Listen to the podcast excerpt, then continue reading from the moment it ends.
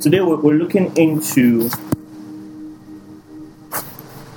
a very interesting and controversial subject, which is the mercy,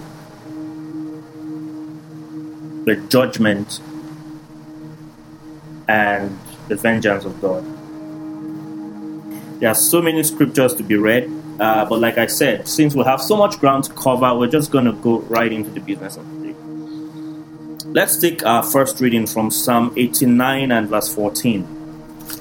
Psalm 89 and verse 14.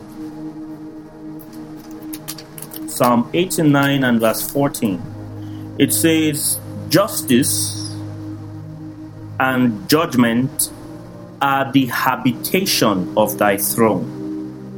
Mercy and truth shall go before thy face.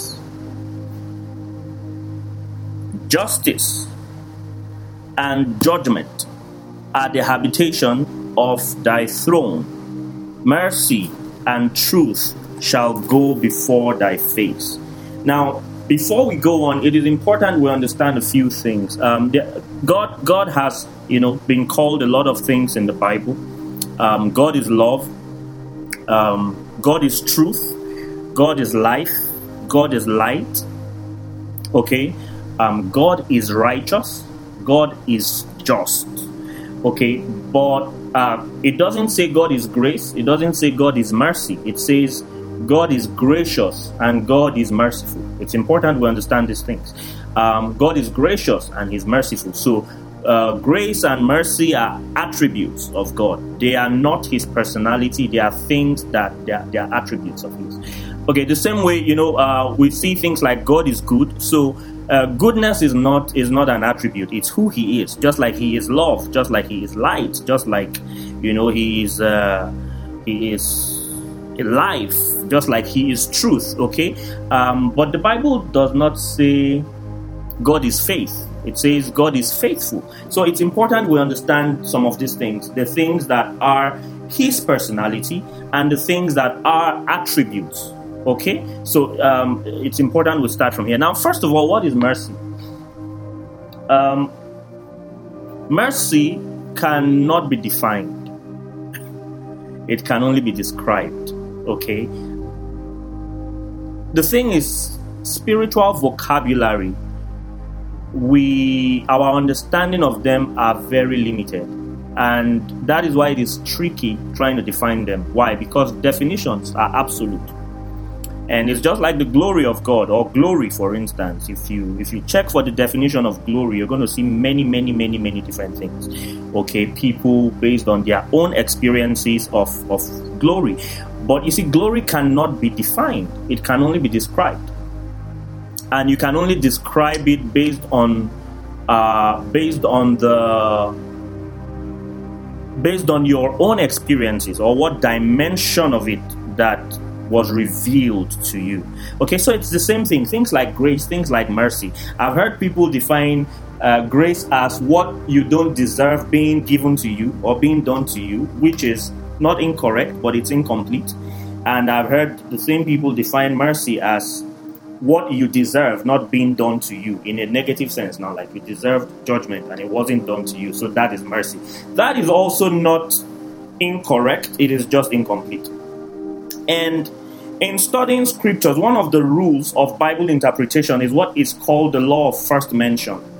And basically what the law of first mention stipulates is when you go through the Bible, the first place and the first time a particular thing is mentioned, look at the meaning, the definition, uh, the, the, the application, the context, okay? That context is going to be consistent throughout Scripture or is supposed to be consistent rather throughout scripture. Now, the first place mercy is mentioned in the Bible is Genesis chapter 19 and verse 19. Okay, it's the story of Lot and where the angels came to rescue Lot from Sodom and Gomorrah. And and that is the first place that the word mercy was used. And I checked the definition of the word mercy, and it's quite interesting. uh, sorry, not, not definition, rather meaning or, or synonym. Now, Genesis 19 19, it says, Behold, now thy servant had found grace in thy sight, and thou hast magnified thy mercy, which thou hast shewed unto me in saving my life, and I cannot escape to the mountain, lest some evil take me and I die. So that is the first place the word mercy is used in the Bible. And the, the word translated in the Hebrew is hesed. Hesed. Now, hesed is also translated in some portions of the King James Version as grace. Is also translated as mercy. As mercy. It's also translated as kindness. It's also translated as favor. Okay. Now, um, so those are some of the some of some of the synonyms of the word hesed: pity, kindness, favor, goodness. Okay. So I will not try to give a definition of mercy. I will just give us a few synonyms of the word mercy. So when when you hear mercy in the Bible, don't think only pity. Okay, pity is a part of it, but it's not all of it. So there is pity, there is kindness, there is favor, there is goodness. Now, there's a, there's a common misconception that only somebody that has done something wrong needs mercy. And you know, and this is because of some of the definitions of mercy that we have received. That uh, mercy is pity. It's just that fraction of it. That it's pity, and uh, uh, when you deserve judgment and then you don't get judgment, then it is mercy. Like I said, it is not incorrect. It's just incomplete because that is not all there is to mercy. The Bible says, Let us therefore come boldly to the throne of grace that we may obtain mercy. Mercy is a part of our everyday life. Um, let me give us an example. In the last 10, 20, in the last 10, 20 years, yes, there's been a rise, a surge in, in the supplement market. Okay, it started with the likes of uh, Tianchi, Organo Gold, Forever Living Products. Now we have um, the likes of uh, um, um, Green, uh, is it Green Life? There, there are so many of them. And what are the supplements about? They are saying when you eat, okay, because of the way we eat, uh, the food does not do justice to our body's nutritional requirements.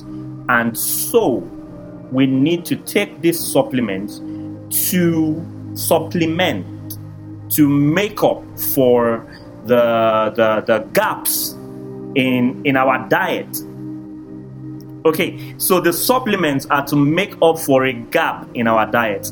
It's the same way mercy functions. You see, we cannot possibly the bible says that even in our praying in, in romans 8 28 even in our praying it says that for we know not what to pray for as we ought to romans 8 26 rather i think for we know not what we should pray for as we ought to but the spirit himself helps our infirmities or our weaknesses or our lapses by making intercessions for us with groanings that cannot be uttered. So, even in our praying, there are lapses. In every area of our lives, there are lapses. And this is why we constantly need the mercy of God. Everybody needs the mercy of God. It is not just uh, the sinner that needs mercy. So, somebody say, ah, okay, you guys praying for mercy, go ahead and pray. You must have done something really bad. As for me, I am all right. You know, I, I just need grace. No, we all need the mercy of God because the mercy of God basically helps to supplement for the areas of our shortcomings. Okay, so so uh, there are times that it's not because you necessarily prayed very hard, but the mercy of God intervenes, and then you get is a particular result. Okay, but we'll get deeper into it later. It, I just needed to give an overview. Now, who needs mercy? Everybody needs mercy. When do we need mercy? Everybody needs mercy all the time. Okay? And who gets mercy? This is a very interesting question. Um, now, there is the misconception that because something is free, it means it is automatic. Grace and mercy are free. Okay, please get this. Grace and mercy are free, but they are not automatic. And I'll explain.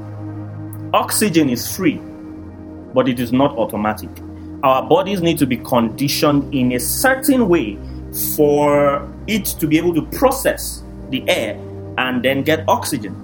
It's the same way with the grace and mercy of God. Although grace and mercy, uh, the, the Bible says that grace you know the grace of god has appeared unto all men. Okay but not everybody is saved. Salvation is free but not everybody is saved. Why? Because there are certain conditions that must be met. The bible says if you believe with your heart okay, and you confess with your mouth, you will be saved. So, although it is free, there are certain conditions that need to be met. It's important we know this because some people think, eh, okay, yeah, grace is unmerited favor, so I don't need to do anything about it. No, there are things that we need to do to position ourselves for the grace of God, and there are things we need to do to position ourselves for the mercy of God. The Bible is clear in James chapter 4, verse 6 that God resists the proud, but he gives more grace to the humble. Although grace is free, but God gives it to the humble and then he resists the proud. But you see the problem, Hebrews 4:16 says, "Let us therefore come boldly to the throne of grace that we may obtain mercy." So mercy is obtained at the throne of grace. Okay, but the problem now is if you are proud, the Bible says God resists you. So it means if you are proud, you are resisted by God and you don't get grace, therefore you don't get mercy. So you see, there are certain conditions that uh, our hearts, there, there are certain conditions that our heart needs to be in for us to be able to enjoy and benefit from the mercy and the grace of God.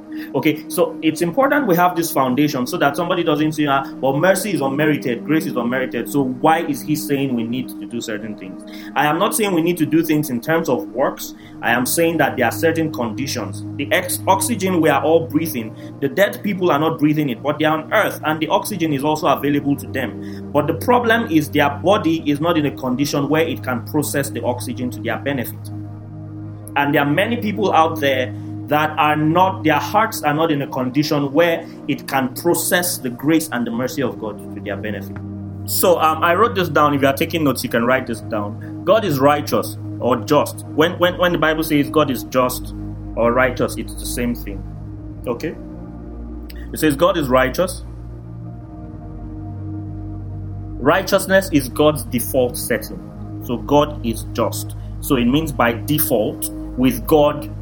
You know, the Bible says God is faithful. Faithful is He who has called you, who also will do it. Remember, for those of us that are just joining, I said there are certain things the Bible calls God. It says God is love. It says God is faithful. It says God is just. It says God is righteous. It says God is good, but it didn't say God is grace. It didn't say God is mercy. It says God is gracious. God is merciful. God is kind. Okay, so so so so Love is God's nature. Kindness is God's nature. Goodness is God's nature. But mercy and grace are his attributes. They are, they are things that um, they are not his personality. Let's put it that way. But let, let's go on. So I said um, God is righteous. His default setting is justice. And that divine justice was met in Christ to produce grace. We're going to talk more about this later. Mercy is not automatic, it has to be obtained. And we're going to look at scriptures. Mercy has to be obtained. There are certain conditions that positions us better to obtain mercy. Now, when we look at Matthew chapter 5 and verse 7, Jesus said, Blessed are the merciful, for they shall obtain mercy. That that's it's very specific, and we're going to look at another scripture to back that up. So, okay, let's read it.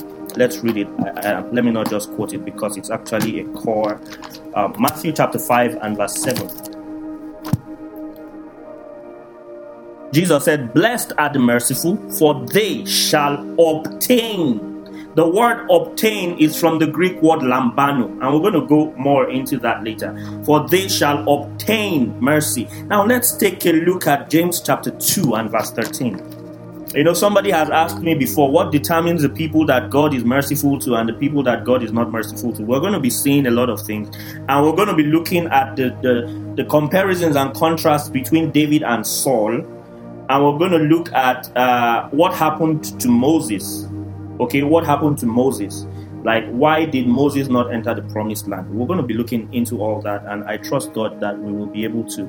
James chapter 2 and verse 13 says, For he shall have judgment without mercy that had showed no mercy, and mercy rejoiceth over judgment. So, um, it's very simple. If you are if, if you have judged somebody without mercy, the Bible is clear that you will also be judged without mercy. This backs up what Jesus said when he said, Blessed are the merciful, for they shall obtain mercy. Okay, let's go to Hebrews chapter 4 and verse 16. I quoted it earlier, but I just want us to read it. Hebrews 4:16 it says, "Let us therefore come boldly unto the throne of grace, that we may obtain mercy and find grace in time of need, that we may obtain mercy." So mercy is not automatic. It doesn't fall on people. It is obtained. Mercy is obtained. Um, let's look at one more scripture. Uh, First Peter chapter two and verse ten. It says, oh, let's read from verse 9. It says, But ye are a chosen generation, a royal priesthood, and holy nation, a peculiar people, that ye should show forth the praise of him who had called you out of darkness into his marvelous light, which in the time past were not a people, but are now the people of God, which had not obtained mercy, but now have obtained mercy. So you see, like I said, although mercy is available to everybody, it only comes to those who obtain it. And there are certain requirements to be able to obtain mercy. So please stay with me. Now let's let's quickly take a look at the difference between David and Saul. Some persons say David uh, sinned more than Saul. That is not exactly true.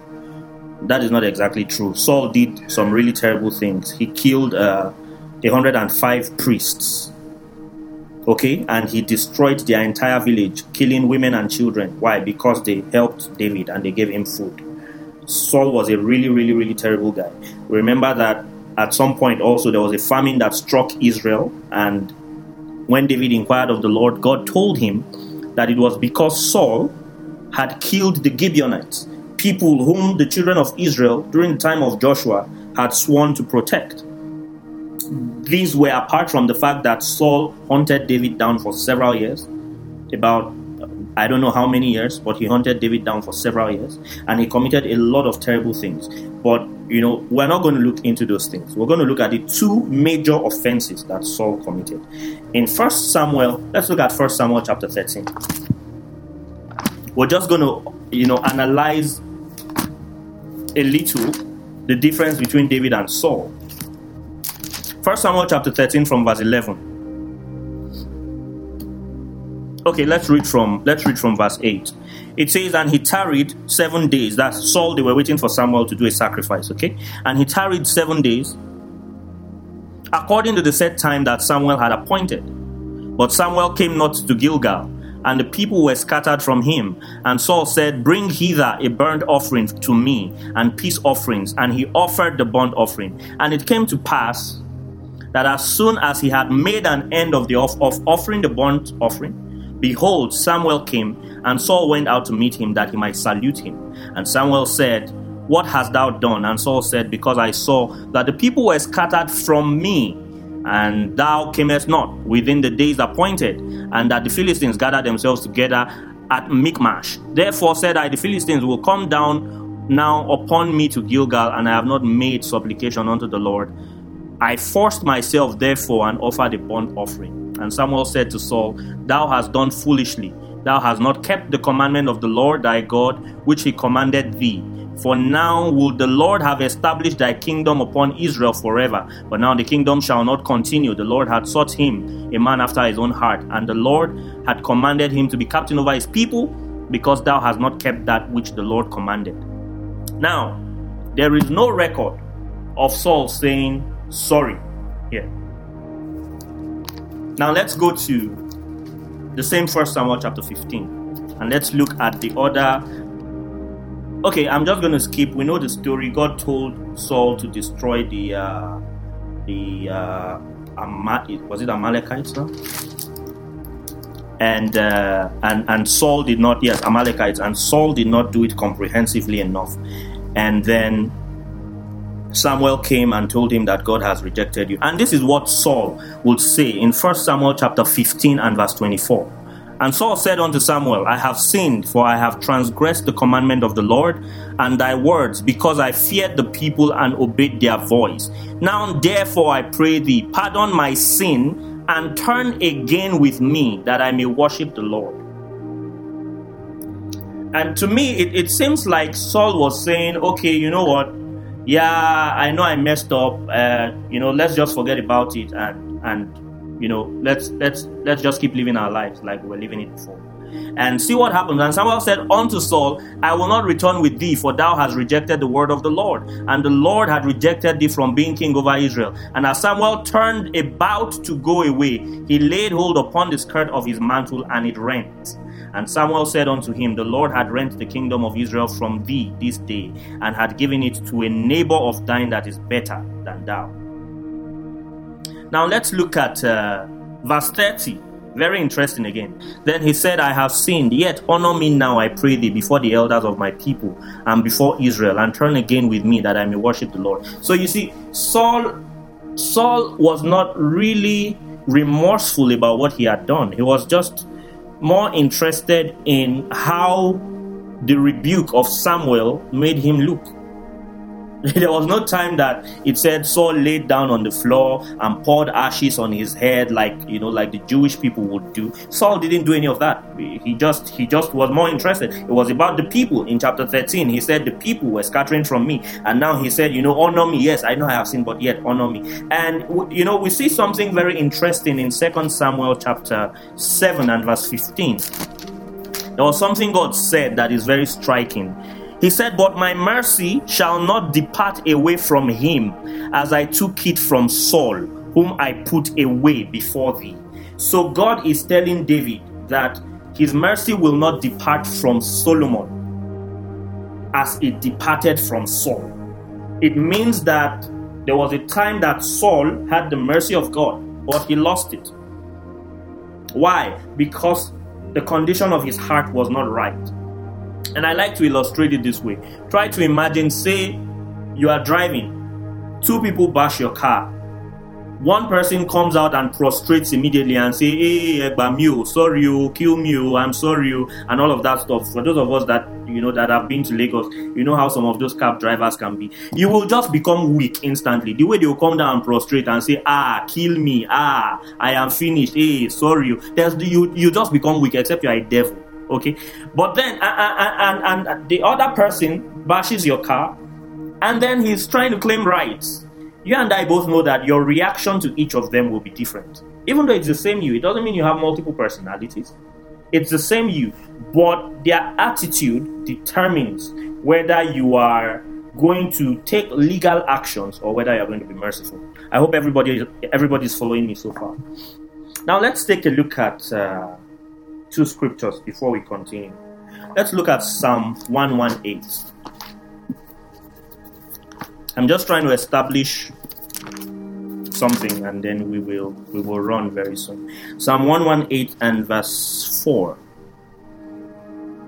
It says, Let them now that fear the Lord say that his mercy endureth forever. It didn't say let everybody say. It says let them that fear the Lord let them say his mercy endureth forever. And then Proverbs chapter 14 and verse 22. Proverbs 14 22. It says, Do they not err that devise evil? But mercy and truth shall be to them that devise good. Mercy and truth shall be to them that devise good. So you see, um, although mercy is free, it is also quite selective Okay, now if you're taking notes, write this down. A man of many flaws, but humble, will receive mercy more than a proud man with few flaws. A man of many flaws, but humble before God, is going to receive mercy more than a man that doesn't commit many mistakes, but is proud. Because, like I said earlier, mercy is a product of grace, according to Hebrews chapter 4 and verse 16. It says, Let us therefore come boldly to the throne of grace that we may obtain mercy. Okay? Mercy is a product of grace. Grace is a product of humility. Hebrews, uh, uh, James chapter 4, verse 6 God resists the proud, but he gives more grace to the humble. Okay, so a man that is humble, and this is why you may see some people that it looks like Mr. A's life is more straightened out than Mr. B's life.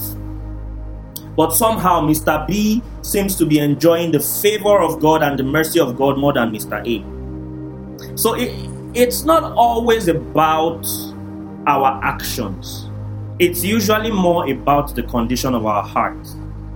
Okay, so Mr. A, you know, he, both of them may be ministers. Okay, Mr. A has never had an affair, he's never had a scandal, he's never stolen church money, he's never he's never done any of these things. Okay, but he's very legalistic and he's very proud.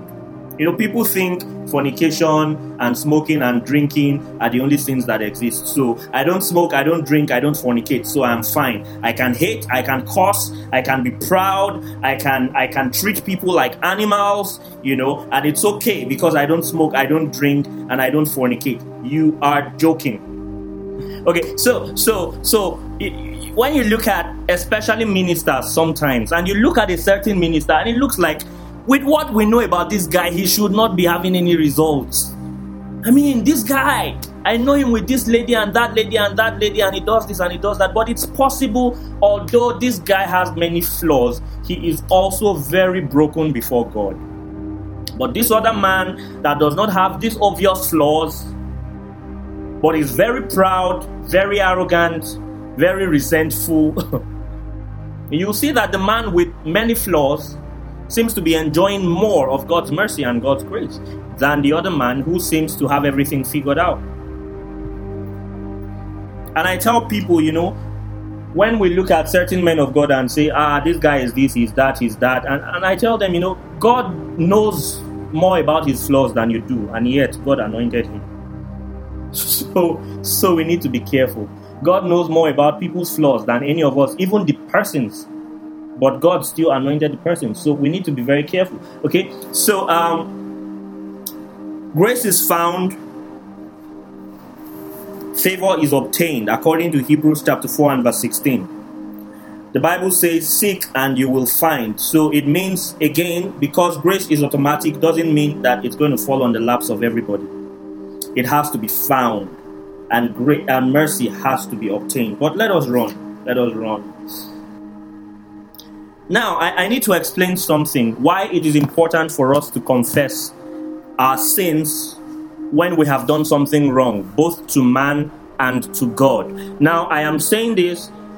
I have I have taught on this forum before that you know um, God's forgiving God forgiving us is not conditional to our confession of sins. Okay, now um, why is confession of sins important? I have said this before that God God never said in his word that I will only forgive you when you apologize. Not in the new covenant. Not in the new covenant. The truth is this even the world have been forgiven of their sins, but we'll get into that later. The world, the sinners who not believers, they've been forgiven of their sins. And I'm going to show us from scriptures. Okay, and this is why the the suicide doctrine is very pro- problematic, and I'm, I'm, I'm, I'm going to get into that. Jesus said that we should forgive one another, and it wasn't conditional. He didn't say forgive only if the person apologizes. If the person does not apologize, then you have every right not to forgive. No, he didn't say that. He said we should forgive we should forgive. And do we not think that God will at least hold himself to the same standards? Okay, and that is why when people say um, uh, everybody that commits suicide goes to hell automatically, and I ask them, Do you have scriptures for that? And then they say, um, Because suicide is killing, and the Bible says, Thou shalt not kill. That is a stupid scripture to use. Very, very stupid scripture to use. Um, and then the second one, they say, Because uh, when you kill yourself, you don't get the chance to confess your sins, so you go to hell. You know. But the thing is, there are sins in our lives that we will probably never confess in our lifetime. There are sins in our lives that we will probably never confess in our lifetime. Fear is a sin. The Bible says in the book of Revelation that the fearful and murderers and liars will all have their part in the lake of fire. Have you ever confessed the sin of fear? So does that mean you are hell bound because you forgot to confess the sin of fear? You know, nobody goes to no, you don't go to hell because you forgot to apologize. You know, that's that's a very, you know, will, will we stand before God and say, I refuse to forgive them because they refuse to apologize? Do you think God is going to say, okay, okay, okay, that, that's okay? No, He's not going to say that. God expects us to forgive whether they apologize or not. But it's important we know this. When we forgive people, we release ourselves, but it doesn't automatically release them. Their repentance is what releases them. Please, it's important we get this. So, when we offend people, also on the flip side of it, it's not enough to say, ah, he's a Christian, he doesn't have a choice, he has to forgive me. If he doesn't forgive me, you'll be in trouble. That person may forgive you, but if you do not repent and if you do not apologize, um, you are going to reap the consequences of what you did. So, you see, it's a two way thing. We have to forgive, but if the person does not repent, it does not automatically release them. Everybody on earth has been forgiven of their sins, but if they don't repent, they are going to hell. And I hope everybody is understanding me. Okay, let me quickly check this question out and I'll get back to what I was saying. Um, Linda said, So being broken before God helps us get away with a lot. That's a funny way to put it. Um, at what point do we cross the line when we intentionally do bad stuff and come broken before God? Will this still count? Well, um, let's get something right. God, God is not interested in apologies even though apologies are important, and that's what we are saying about confession of sins, God is more interested in repentance. So if you look at the Bible, the Bible consistently talks about repentance. What is repentance? Repentance is a change of heart, it's a change of mind, it's a change of what you were doing. So it's not enough to keep doing the wrong thing and keep saying sorry, sorry, sorry, sorry, sorry. As a matter of fact, someone once said that the best uh, the best apology is a changed behavior. Okay, God cannot be mocked. Whatsoever a man sows, that also he shall reap. You can't mock God. You can't keep doing dumb stuff and saying sorry, sorry, sorry, sorry, sorry because you think you know you are trying to take the grace of God uh, for a ride. No, it doesn't. It doesn't work like that. It doesn't work like that. So, okay, I, I hope I answered that question, Linda. Okay, so it's important that we forgive people and it's important that we ask people for forgiveness. But hey, newsflash: forgiveness is different from mercy. Forgiveness is different from mercy. Uh, a, a, a man that kills somebody and the family of the person says, "We forgive you," it, it doesn't it doesn't protect the forgiven man from the consequences of the law. Now, let me show the scripture in Second Corinthians chapter 5 from verse 18. It says, And all things are of God, who has reconciled us to himself by Jesus Christ, and has given unto us the ministry of reconciliation. To wit, that God was in Christ reconciling the world unto himself, not imputing their trespasses unto them, and has committed unto us the word of reconciliation. So God is not imputing the trespasses of the world unto them. In other words, they have been forgiven but they are still going to hell. So you see, it's important we understand the difference between forgiveness means, okay, I am not imputing your sins. Okay? But mercy is what lifts the, the, the, the legal repercussions of the things that we do. That is why people are going to hell because although God has forgiven them, although God's grace has appeared unto all men, although God's mercy is available to everybody, they have not conditioned themselves to benefit from it, and so they still go to hell. So, being forgiven is different from obtaining mercy. It's important we understand these things. Okay, mercy is the overriding of consequences of our sins, our flaws, and our shortcomings. In other words, mercy overrides judgment. Mercy overrides judgment. Remember, God is just default setting is justice, but mercy overrides judgment. We'll, we'll, look more into that later.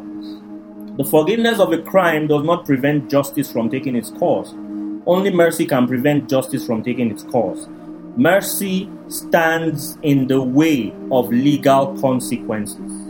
People go to hell not because God is mad at them, but because of the legal consequences that only mercy and the sacrifice of Jesus Christ can take away. Okay, so there are legal consequences for for being a human being from Adam, and that is the sin nature. It's a legal consequence. Only the mercy of God can override that. So if that has not been overridden in a person's life, automatically they are going to face the justice system, which is not going to be in their favor. And the other day I was asking somebody, I said, What was the sin of Moses? And the person said, Anger. But anger, anger was not the sin of Moses. Not by a long shot. Anger was not the sin of Moses. Let's look at Numbers chapter 20. Let's look at what happened with Moses we're going to learn a, a, lesson from this. I want I want to show us something. Numbers chapter chapter 20. Let's take it from verse 6. And Moses and Aaron went from the presence of the assembly unto the door of the tabernacle of the congregation, and they fell upon their faces, and the glory of the Lord appeared unto them. And the Lord spake unto Moses, saying, Take the rod, and gather thou the assembly together, thou and Aaron thy brother, and speak ye unto the rock before their eyes, and it shall give forth his water. He said, Speak to the rock before their eyes, okay, and the rock will bring out water. So thou shalt give the congregation and their beasts to drink. And Moses took the rod from before the Lord as he commanded him.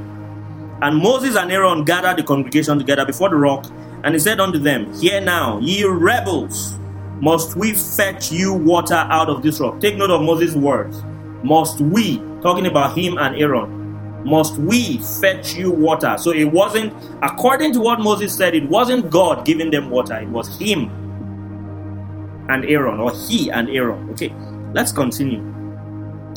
And Moses lifted up his hand, and with his rod he smote the rock twice. Uh, some person said he was supposed to smite the rock once, he did it twice anyway. he smote the rock twice, and water came out abundantly. Take note of this. Even though Moses had disobeyed God, God still brought water out of the rock. Why? Because of his mercy towards his people. But there's something else. And water came out abundantly, and the congregation drank, and their beasts also. And the Lord spake unto Moses and Aaron, Because ye believed me not. So the problem here is unbelief. To sanctify me in the eyes of the children of Israel. Therefore, ye shall not bring this congregation into the land which I have given them. Did you see God say anything about temper here that Moses, why did you get angry? No, it wasn't about that. It wasn't about anger. The problem was not anger. The problem was not his temper. The problem was he did not glorify God in the presence of those people. Now, if the problem was Moses' temper, why did the consequences fall on Moses and Aaron? Because it was only Moses that struck the rock.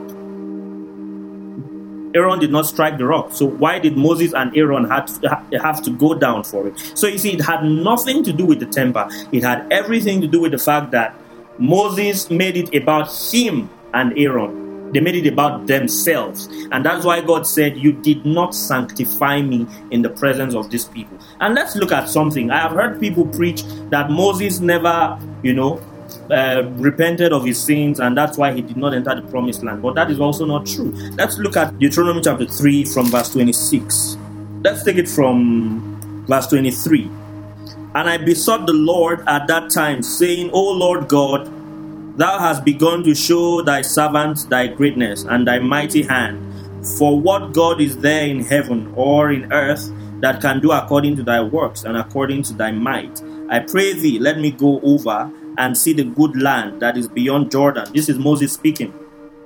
That goodly mountain and Lebanon. But the Lord was wroth with me for your sakes, and would not hear me. And the Lord said unto me, Let it suffice thee. Speak no more unto me on this matter. God said, I don't want to hear this your prayer again. I don't want to hear this your prayer again. It, it's, it seems a bit unusual, right? Somebody is praying Somebody is telling God, I am sorry. Please forgive me. Let me enter. And God said, Shut up. I don't want to hear it again.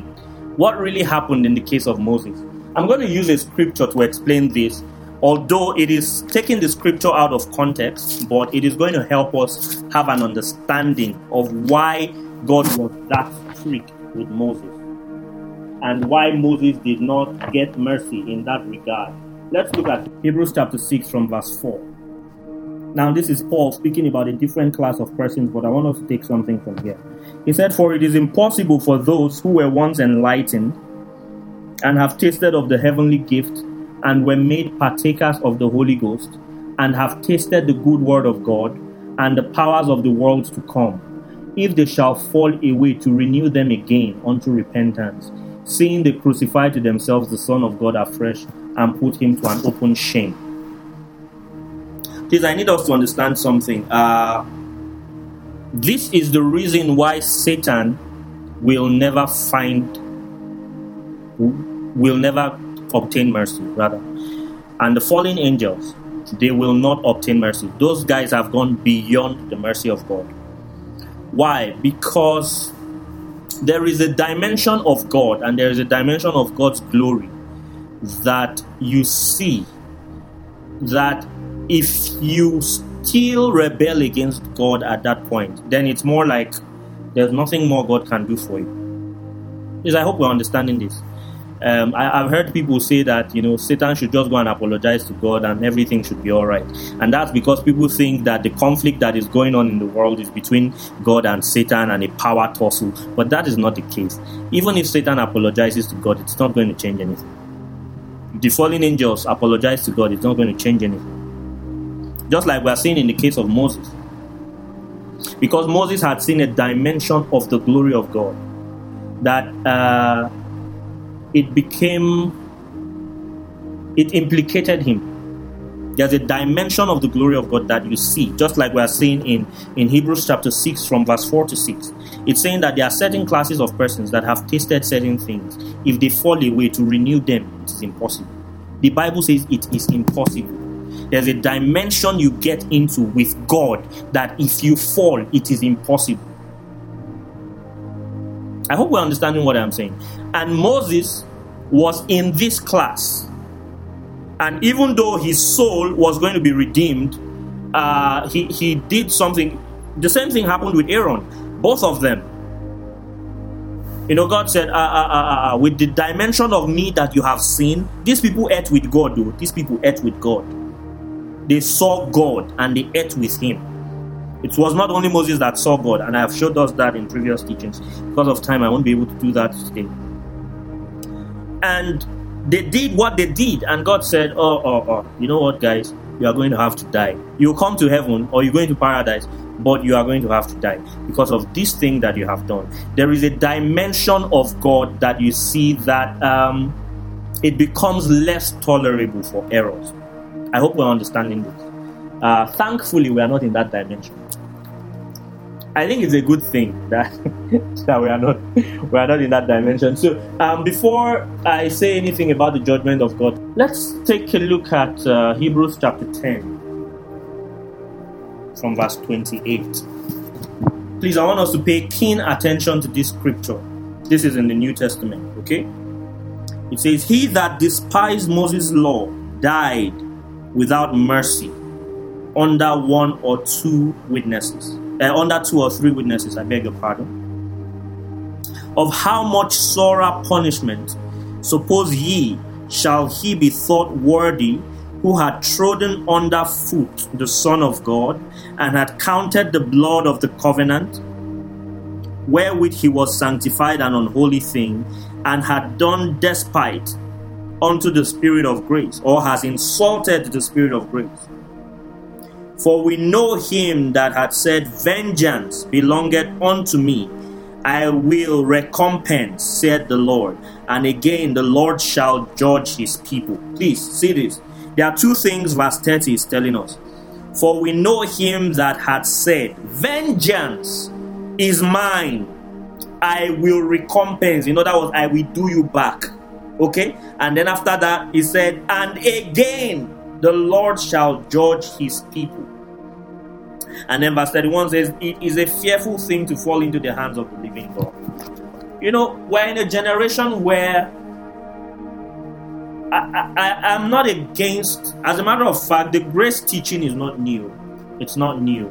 Um, grace is simply what some people taught before as the righteousness of God in Christ Jesus. Okay, the grace teaching is not new.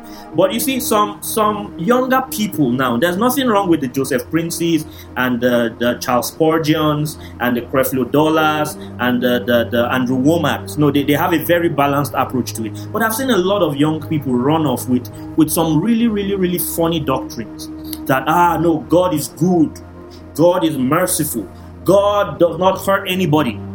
People only get hurt because of the things they do.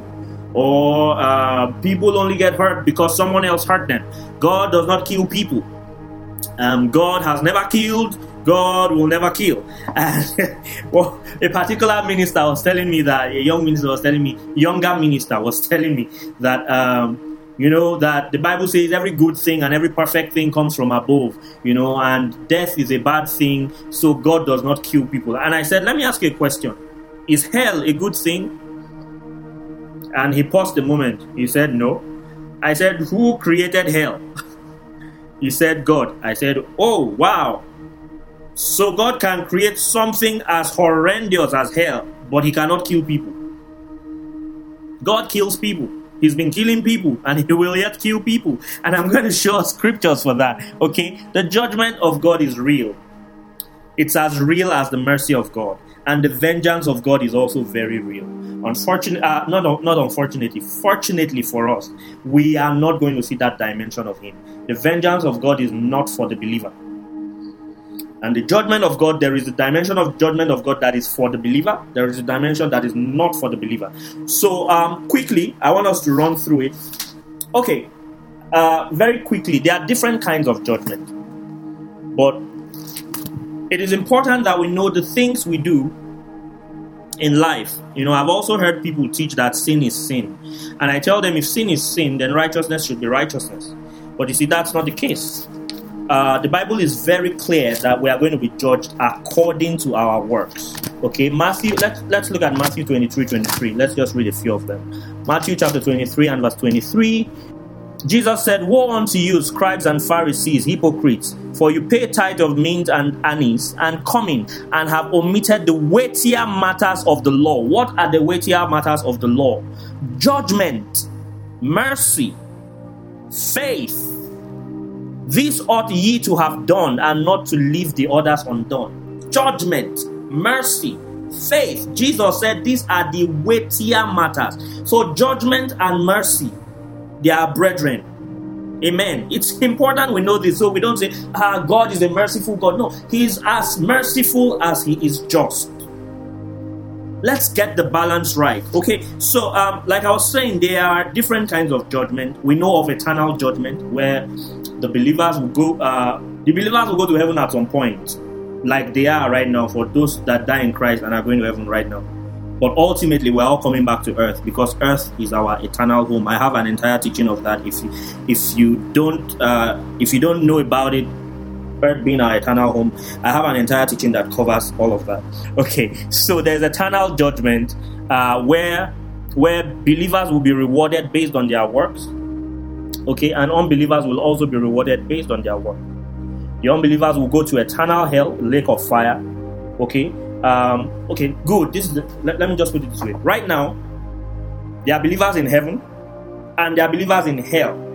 The hell that there is right now is called Hades or Sheol in the Greek, okay, which is controlled by Satan. And this is why demons are in hell and Satan can be in hell and he's not affected by it because that is his territory. Hell is a person. In the book of Revelation 20, where it says death and hell were cast into the lake of fire. Okay, so hell is a person, and hell is also going to be judged, just like death is going to be judged, just like Satan is going to be judged. Okay, so death and hell, they are persons, and Satan controls them. So he can use them to do his bidding. So people are in hell right now. So demons can be in hell and not feel the heat. Satan can be in hell and not feel the heat. Okay, but then there is a place called the lake of fire, which as of now is vacant. And then there is another place called the bottomless pit, which right now uh, th- th- there's no human being in the bottomless pit. The bottomless pit is not for humans, the bottomless pit is for fallen angels. Okay, it's important that we know that. The bottomless pit is for fallen angels. uh, Hades is where humans are. But you see, when the lake of fire is open, everybody, both humans, demons, Satan, his angels, are all going into the lake of fire and they are going to feel the heat. Okay, so the lake of fire is the permanent destination of everybody that rebels against God. The same way hell that we have right now is a temporary abode. It's the same way heaven is a temporary abode. Heaven is not our eternal home. Earth is our eternal home. And uh, the Bible says that He has made us kings and priests, and we shall reign on the earth. And uh, the, the, the, the level of dominion or the level of rulership that every man is given on the earth is going to be determined by their works today. So this is eternal judgment. And I also believe that the dimensions of punishment in hell are going to be different. I don't think they are going to be the same. Otherwise, it would not make sense for God to judge people according to their works. Okay? Now, um, so that is eternal judgment. Number two, there is the judgment of our works here on earth basically where we sow what we reap in terms of actions. Okay, and this is true for believers as it is true for unbelievers. God is just. When we say God is faithful, we are simply saying God is just. It means that you sow and you reap.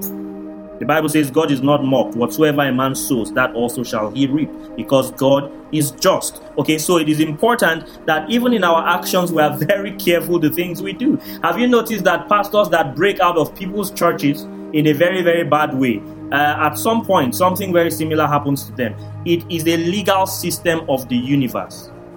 That is why I'm saying if people don't cry for mercy, it is possible that man of God forgive you, but something very similar is going to happen to you if you don't cry for mercy. Some of us need to cry for crop failure because we have sowed some really, really, really, really terrible seeds. So it's one thing to be forgiven, but it's another thing for uh, the consequences of our actions to be reversed. For believers, we are not punished for our sins, we are punished by them. So if you kill somebody today, although God has forgiven you, the law is going to take its course. So if you end up in jail, it's not because God is mad at you. No, God is not mad at you, but it is a consequence of what you did. I hope we're understanding me.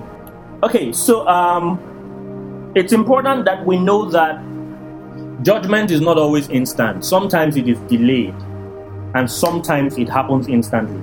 In the case of Uzzah in 2 Samuel chapter 6, he touched the ark and he was struck dead immediately.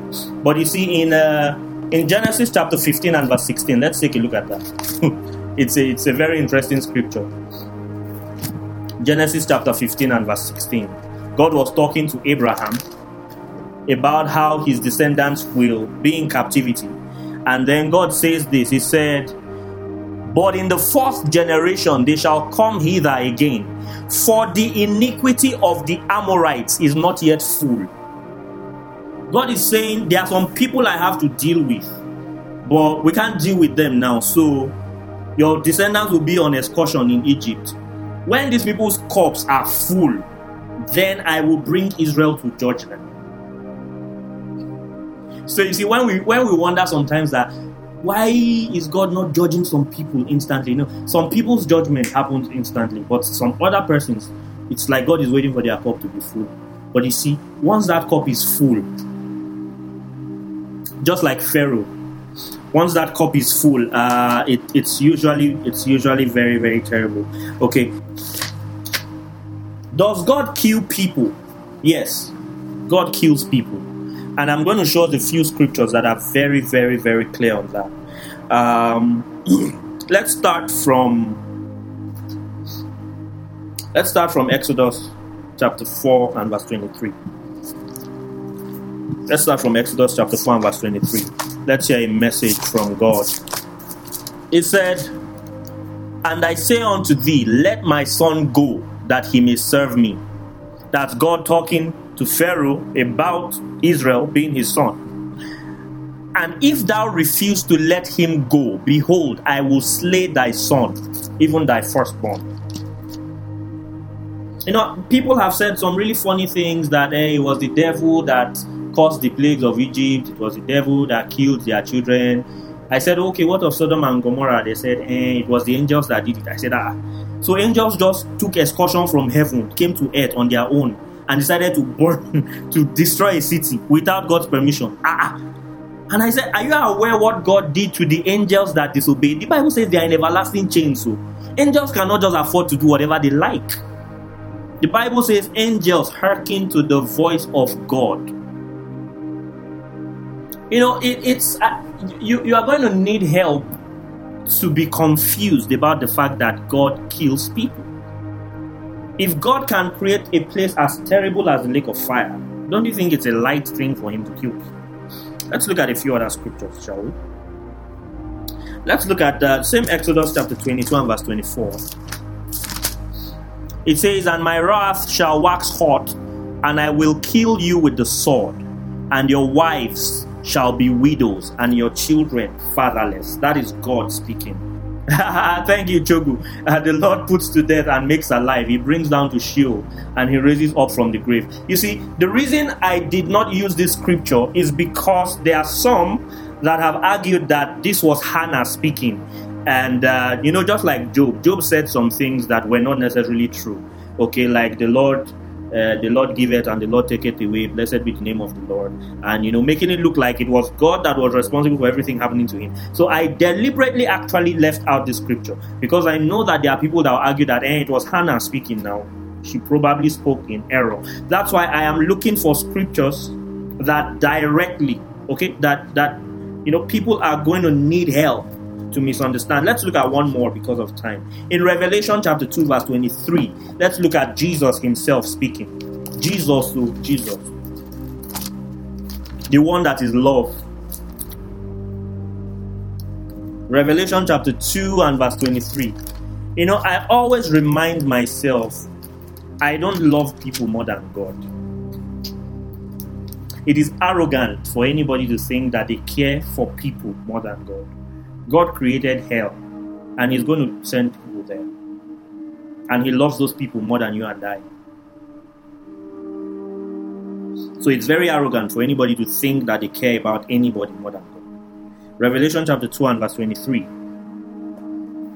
It says, And I will kill her children with death, and all the churches shall know that I am he which searcheth the reins and hearts, and I will give unto every one of you according to your works. This is Jesus speaking. If you have the red letter edition, you'll see that he screamed so loud, the words turned red.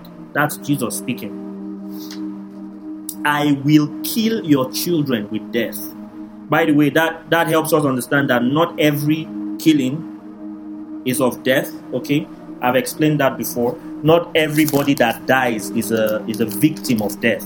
And Jesus is very specific here how he will kill. He said, I will kill with death. Now, if you look at Revelation chapter 6 and verse verses 7 and 8, uh, no, verse, verse, let's just read verse 8. It says, And I looked, and behold, a pale horse, and his name that sat on him was Death, and hell followed with him. And power was given unto them over the fourth part of the earth to kill with what? With the sword, and with hunger and with death and with the beasts of the field. Oh, yes, it was a threat, actually. Jesus was not being nice when he said that. You know, to kill with hunger, with sword, with death. So there is the killing with hunger, there's the killing with sword, there's the killing with the beasts of the field, there's the killing with death. What happened in Egypt on that night was killing with death. They were not sick, nothing happened, they just dropped dead. That was what happened in Egypt that night. Okay? And Jesus was telling those people in the scripture we read before this, He said, I will kill your children with death. In other words, it won't be hunger, it won't be any of these things. No, it will be death. I'm going to allow death to come and kill them. So there are people that die. As a matter of fact, believers usually don't die of death, they die of other things. Uh, what we call death really is a transition from one phase to another. Uh, death really doesn't exist, okay? Life is like matter, um, it cannot be destroyed. It can only be changed from one form to another. So, what we call death really is a transition from one form to another. Okay, uh, so but there's a person called death that has effect on people, and by reason of his impact, people are transited uh, or, or, are translocated and transfigured and transposed and trans whatever. Okay, um, so death does that, but death, not everybody that dies dies of death. It's important to understand this. Okay, and that's why Jesus was very specific. I will kill your children with death. That was Jesus speaking. Let's look at let's look at a few more scriptures of where Jesus will actually kill people. Um, Isaiah chapter chapter eleven uh, and verse from verse 3 it says and shall make him of quick understanding in the fear of the lord and he shall not judge after the sight of his eyes. This is a prophecy about jesus christ. Neither reprove after the hearing of his ears but with righteousness shall he judge the poor and reprove with equity for the meek of the earth and he shall smite the earth with the rod of his mouth and with the breath of his lips shall he slay the wicked. This is a prophecy about jesus. He will kill people you know, somebody was saying the other day that uh, whatever dimension of Jesus he didn't manifest on the earth, uh, Jesus came to represent God. So whatever Jesus did not manifest on the earth uh, uh is not in God's nature, and it's it's a very funny way of thinking because Jesus only came to manifest a fraction of what God represents. Jesus came to manifest the grace and mercy of God. He came to manifest the grace and mercy of God. The Bible says in the book of Revelation, chapter 5, Jesus is both lion and lamb. He came as the lamb to take away the sins of the world. When he returns, he returns as a lion. And lions conquer, lions kill. Let's look at Second Thessalonians chapter 2, verse 8 first. Then we'll look at Revelation. Second Thessalonians 2 8. It says, And then shall that wicked be revealed, whom the Lord shall consume with the spirit of his mouth and shall destroy with the brightness of his coming. It's telling us how Jesus is going to kill the Antichrist. And in Revelation chapter 19, uh, from verse 15, Revelation 19 15, it says, And out of his mouth goeth a sharp sword, that with it he should smite the nations, not pet, smite the nations, and he shall rule them with a rod of iron and he treaded the winepress of the fierceness and wrath of Almighty God. When it says treading the winepress of God's wrath, it's actually talking about blood flowing. The Bible says that the blood will flow up to the horse's bridle. Okay, um, I was telling Big Man some time ago that I saw a horse in Cape Town, and I was standing, and the back of the horse, not the head of the horse, the back was was taller than me, was higher than me Okay, and I, am sure he saw one of those horses in Cape Town. Big horses that you are going to need a, a ladder or somebody to help you to climb. And the Bible says that you know blood will flow to the horse's bridle. That's where where they put the whole bridle thing.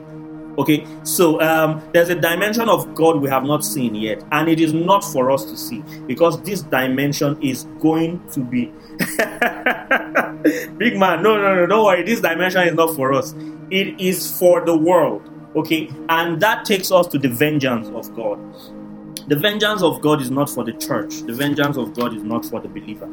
The vengeance of God is for the world. There are two dimensions of God's vengeance as I wrap up very quickly. Two dimensions of God's vengeance. There is the first dimension, which is going to be on Israel. Um, some Bible scholars believe this has happened already. Uh, I believe it is still happening and it will yet happen. Why is there vengeance on Israel? Two reasons why there is ven- why why the vengeance of God will come on Israel. Number one is the fact that of all nations in the world, Israel is that one nation that God picked for himself to show them his goodness and his mercy and his kindness, and it spat it right back into his face. Okay, the dimensions of God that the children of Israel saw, no other nation has and will see it in this our lifetime. Okay, so so so so God is going to take vengeance on Israel, and every time if you see in the Bible where God takes vengeance on Israel, He chooses a heathen nation to judge Israel. That is how God judges Israel. He chooses a heathen nation to judge Israel. He used the Assyrians, he used the Babylonians, he used the Syrians. He has consistently done that. Okay, he uses them to judge Israel. After he has used them to judge Israel, then he will judge them. And it's the same thing that is going to play out in the end of days. God is going to use the Antichrist and the ten kingdoms of the revived Roman Empire to chastise the children of Israel. And after they have chastised the children of Israel for those years, then God is going to unleash his vengeance on the nations of the world. if you look at, uh, you know, because of time, we can't we can't read all the scriptures. But um, if you are taking notes, you can write this down. Um, Isaiah 46 and verse 10, Isaiah 34 and verse 8, Isaiah 61 and verse 2, Micah chapter 5 and verse 15. Uh, oh, let's see one scripture. I like this particular scripture. Uh, Psalm 58 and verse 10 to 11. Let's just read this one.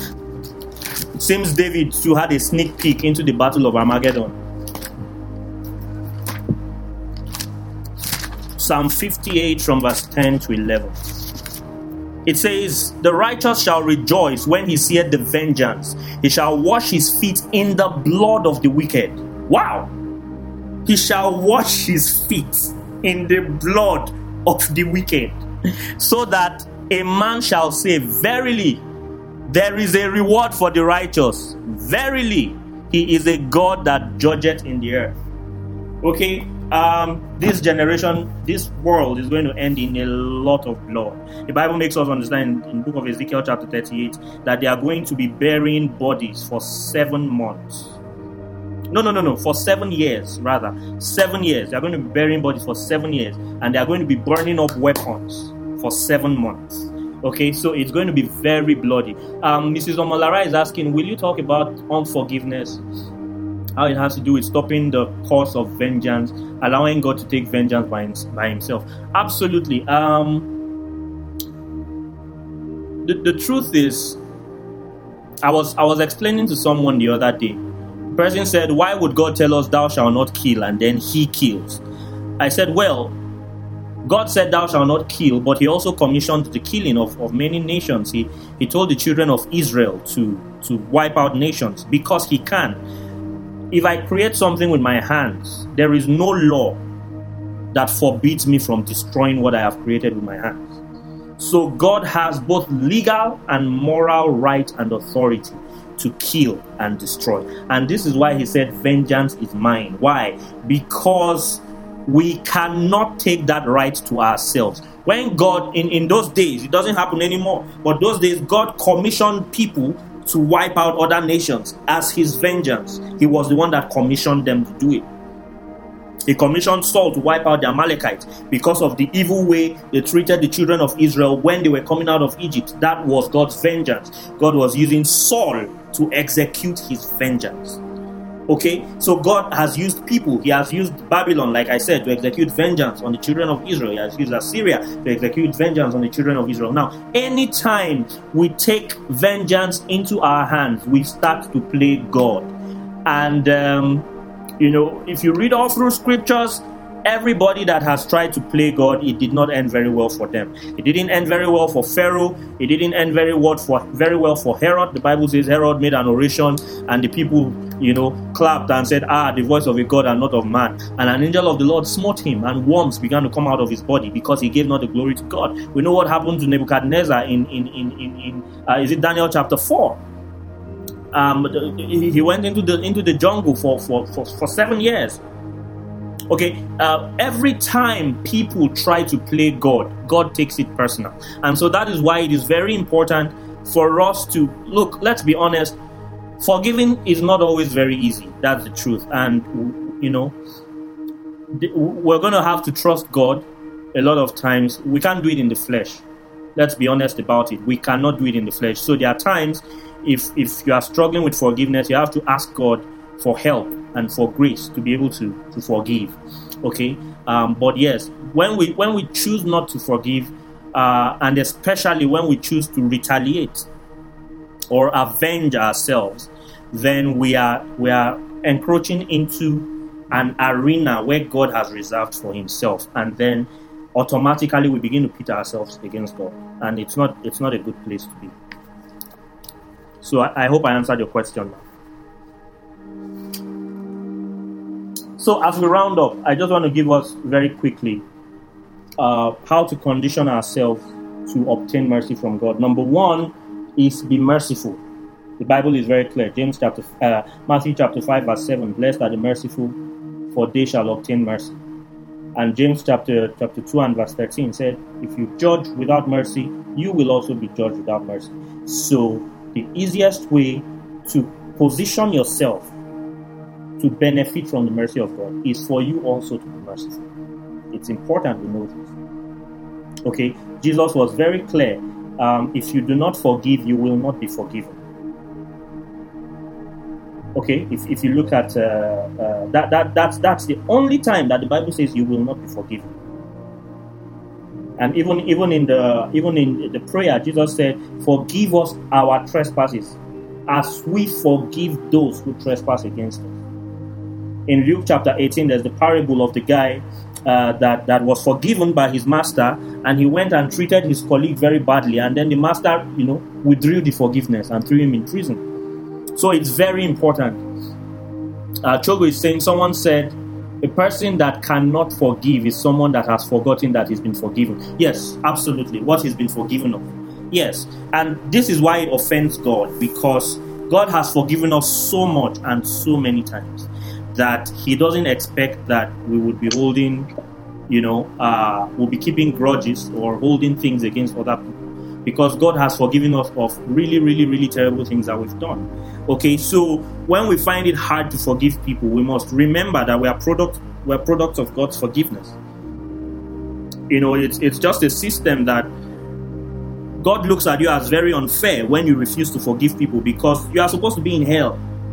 You're supposed to be in hell. And God says, I forgive you. And He gave you mercy. No matter what that person has done to you or to me or to us, you know, it's nothing compared to what we have done to God and the punishment that that we deserve from God. You know, um, thank thank you for that uh, for that. So number one, be merciful. Number two, be humble. Because of time, I won't be able to go into it, but we remember the story of Nineveh a particular city that God sent Jonah to go and curse. Jonah was trying to run. God was so determined to destroy that city. He, he used a fish to swallow Jonah and transport him back to that place. He was so determined. And then when Jonah made the proclamation, the people of Nineveh fasted seven days. The king said anybody that eats will be put to death women, children, animals, everybody. The Bible says they humbled themselves before God. And God said, Kai, Jonah, I'm not going to destroy this people again. Humility. The Bible says in uh, in in the book of Psalm, uh, what's that scripture now? Ah, forgotten that scripture in the book of Psalm that says uh, a, a broken spirit and a contrite heart God will not despise. This is very, very important. The reason a lot of persons have isolated themselves from the mercy of God is because they they are too proud. There is a there, there was a king in the Bible in First Kings chapter 21. Please, we can read it on our own. First Kings chapter 21 from verse 17 to 29 about a king called Ahab who the Bible makes it clear that there was no king that was as terrible as Ahab in the whole of Israel. Ahab wanted to buy a vineyard from a man called Naboth. Naboth refused to sell. And Jezebel said, ah, ah, You are sad because of vineyard. Jezebel had Naboth executed. And Ahab went and was enjoying the vineyard. And God sent Elijah to Ahab and said, You know, because of this thing that you have done, so and so and so and so and so will happen to you. Now let's see 1 Kings chapter 21, verse 29. Let's just read the end of the story. 1 King, uh, 1 Kings 21, 29. Okay, from verse 28. And the word of the Lord came to Elijah the Tishbite, saying, Seest thou how Ahab humbled himself before me? Because he humbled himself before me, I will not bring the evil in his days, but in his son's days will I bring the evil upon his house.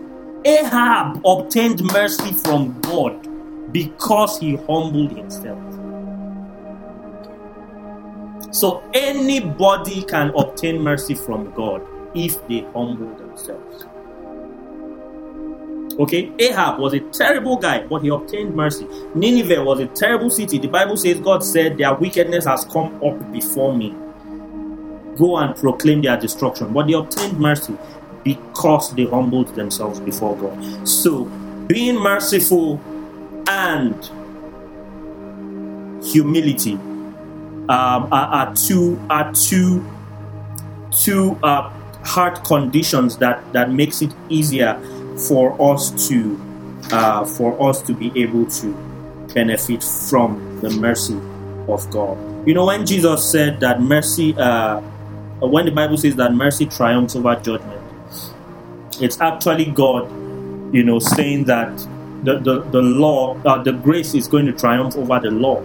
Uh, God, God wants, and, and when Jesus constantly told people, you know, the, twice Jesus said it in the book of Matthew that you don't understand the scripture where it says that I will have mercy and not sacrifice. Okay, God, God, God wants us to be merciful. This is important. Now uh, we're wrapping up. God wants us to be merciful, um, and and He's trying to you know the jewish people were so legalistic and jesus kept reminding them he said god you see you don't understand you don't understand that saying i will have mercy and not sacrifice.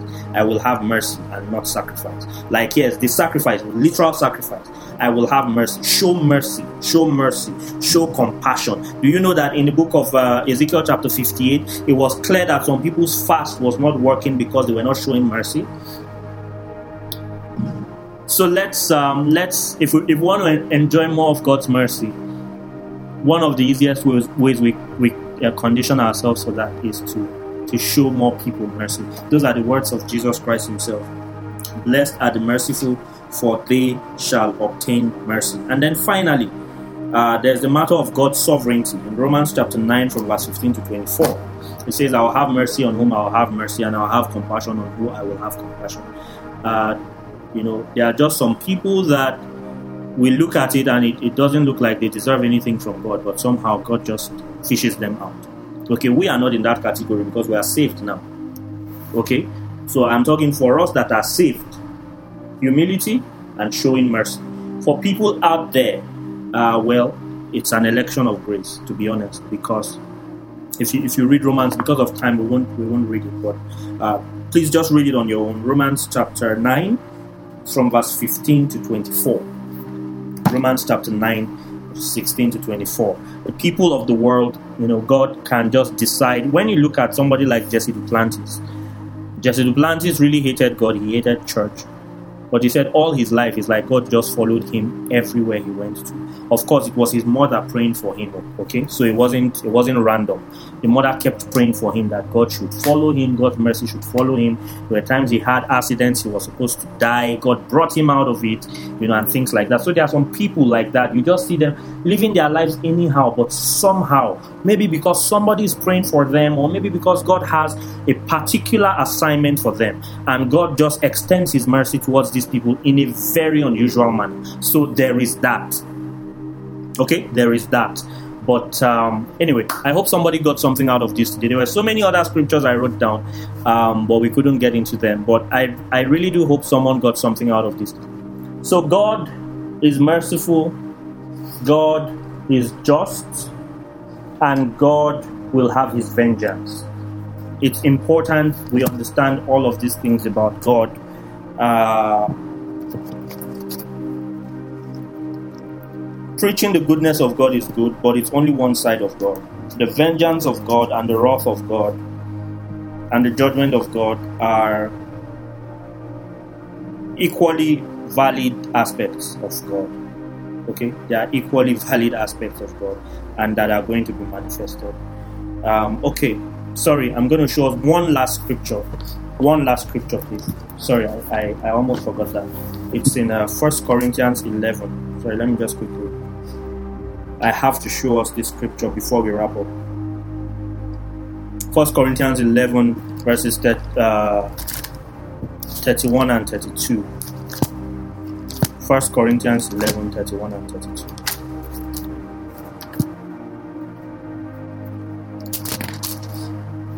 It says, For if we will judge ourselves, we should not be judged. But when we are judged, we are chastened of the Lord that we should not be condemned with the world. The judgment of God is real, as the goodness of God is real. And there is judgment for believers. Not hellfire judgment, but, you know, uh, if we've read the story of William Branham and uh, Jack Coe, these were two great men of God that, you know, for different reasons, uh, William Branham went into doctrinal error that is still causing a lot of damage in the body of Christ today. He has a religion right now. They are called the Branhamites. There's a lot of them in Eastern Africa because of the errors of his teaching. And Jack Coe was, uh, you know, he was bitter, he was angry about other ministers, and then he was uh, he wasn't very faithful with ministry finances. And God told Kenneth Hagin, tell them to judge themselves. When we judge ourselves, we come to a point where we we we judge ourselves and say, okay, this and this and this and this. I need to straighten this out. I need to straighten that out. I need to straighten that out. Okay, and when we do that, the Bible says, then God will not judge us.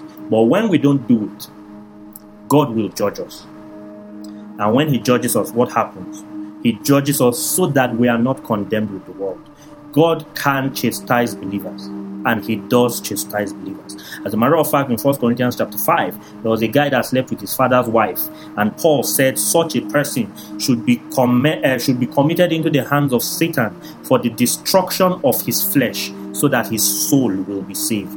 So there are times that God chastens believers with some very harsh physical circumstances it happens. And these are certain realities that uh, that we need to be aware of and we need to awaken to. And let us not say, oh, God is so good. He doesn't do anything harsh. He will never do anything bad. No, bad is very relative. The Bible says it's a righteous thing to God to recompense tribulation to those that trouble you. So, God killing bad people is a righteous thing. God chastening his disobedient children is a righteous thing. So you see, good and bad for me and you is not the same thing for God. He sets the rules, not us. Okay? So it's important that we know that.